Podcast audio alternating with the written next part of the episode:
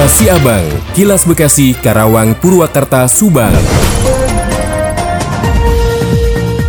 Diinformasikan dari Purwakarta, pemerintah Kabupaten Purwakarta saat ini mulai menyiapkan langkah-langkah strategi guna menekan angka kemiskinan di Kabupaten Purwakarta. Pasalnya dalam kurun waktu tiga tahun terakhir, angka kemiskinan di Kabupaten Purwakarta cenderung naik jika merujuk data dari Badan Pusat Statistik setempat. Dari data tersebut tercatat di tahun 2019, angka kemiskinan di Kabupaten Purwakarta di angka 7,48 persen. Kemudian di tahun 2020 naik menjadi 8,27 persen. Dan di tahun 2021 naik menjadi 8,83 persen atau jika diangkakan ada sekitar 84 ribu jiwa yang masuk kategori miskin. Sementara itu, data di tahun 2022 menunjukkan terjadinya angka penurunan kemiskinan dari 8,4 persen turun menjadi 7,6 persen. Dikatakan oleh Sekretaris Daerah Kabupaten Purwakarta, Norman Nugraha, dirinya tidak menampik hal tersebut dan sejauh ini jajarannya juga telah berupaya untuk menekan angka kemiskinan tersebut. Bahkan di tahun 2024 mendatang, program pengentasan kemiskinan menjadi salah satu prioritas pembangunan yang akan dilakukan. Norman menambahkan meski demikian jajarannya akan berupaya untuk mengatasi permasalahan tersebut, salah satunya dengan melakukan penajaman-penajaman program guna mengentaskan kemiskinan sesuai yang diamanatkan pemerintah pusat. Menurutnya, program pemerintah daerah untuk mengentaskan kemiskinan sebenarnya sudah sangat banyak, salah satunya melalui program Keluarga Harapan dan pemberian bantuan kepada mereka yang masuk kategori prasejahtera. Demikian Yuda Arya Seta, 96,9 FM ADS Radio Karawang untuk Kilas Si Abang. Kilas Siabang, Kilas Bekasi, Karawang, Purwakarta, Subang.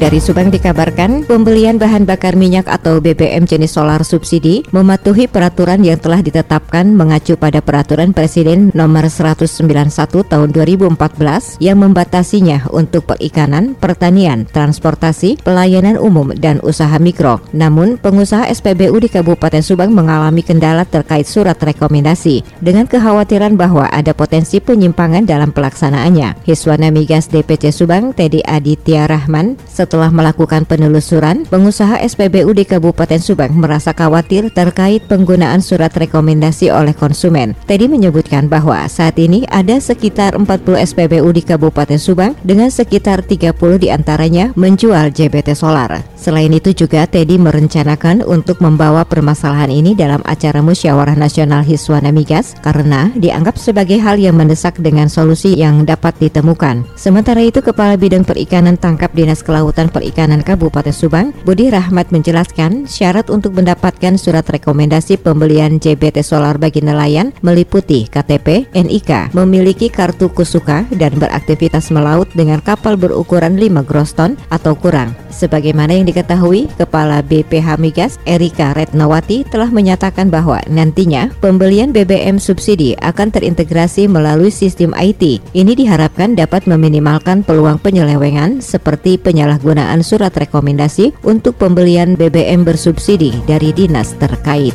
Demikian Tika, GSP Radio Pamadukan mengabarkan untuk Kilas Siabang. Kilas Siabang, Kilas Bekasi, Karawang, Purwakarta, Subang. Dikabarkan dari Subang, pemerintahan Kabupaten Subang akan menyiapkan rute bus menuju Bandara Kertajati.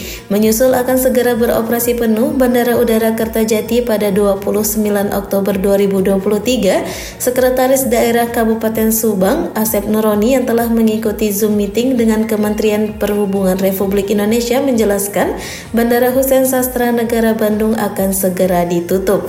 Nantinya Bandara Kertajati akan dibuka secara umum dengan 8 rute penerbangan dan satu rute penerbangan ke luar negeri yaitu ke Malaysia. Dengan adanya rute bus menuju Kertajati, tak lain bahwa Kabupaten Subang menjadi kabupaten penyangga prioritas. Asep Nuroni mengatakan, Kabupaten Subang diundang masuk ke dalam tujuh kabupaten penyangga prioritas antara lain Kabupaten Subang, Kabupaten Cirebon, Kota Cirebon, Kabupaten Majalengka, Kabupaten Kuningan, Kabupaten Indramayu, dan Sumedang. Sehingga warga dari ketujuh kabupaten tersebut biasanya menggunakan Bandara Hussein Sastra Negara dan Bandara Soekarno-Hatta untuk penerbangan. Saat ini bisa menggunakan Bandara Kertajati. Pemerintahan daerah Subang sangat mendukung hal tersebut karena dari aspek jarak dan waktu tempuh menuju Bandara Soekarno-Hatta dapat memakan waktu dua setengah jam bahkan lebih dari tiga jam. Sedangkan jika dari Subang menuju Bandara Kertajati hanya memakan waktu kurang lebih dari 40 menit. Dari diberlakukannya Bandara Kertajati, nantinya akan ada travel jurusan Subang ke Kertajati, baik itu travel swasta maupun bus damri yang telah diusulkan kepada Kementerian Dinas Perhubungan untuk dibuatkan rute khusus menuju Bandara Kertajati. Saya Alita Hafiza 100,2 LC5M melaporkan untuk Kilas Siabang. Kilas Siabang, Kilas Bekasi, Karawang, Purwakarta, Subang. Pusat Teritorial Angkatan Darat Pusterat TNI bakal membentuk tim penerangan di tingkat Kodim, salah satunya di Kodim 0507 Bekasi.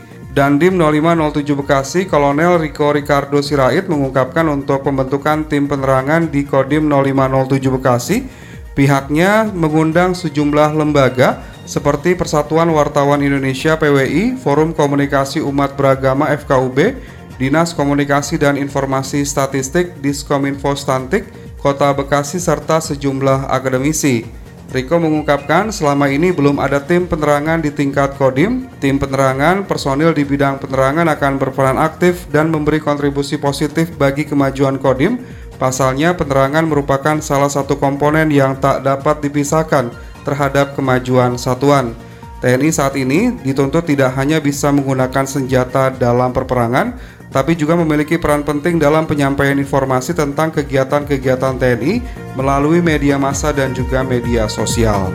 Ardi Mahardika, Radio Dakta 107 FM melaporkan. Demikian kilas Abang yang disiarkan serentak Radio Dakta Bekasi, Radio El Gangga Bekasi, Radio ADS Karawang, Radio GSP Subang, Radio Mustika Subang, Radio El Sifa Subang, Radio MKFM Subang. Nantikan kilas Abang selanjutnya.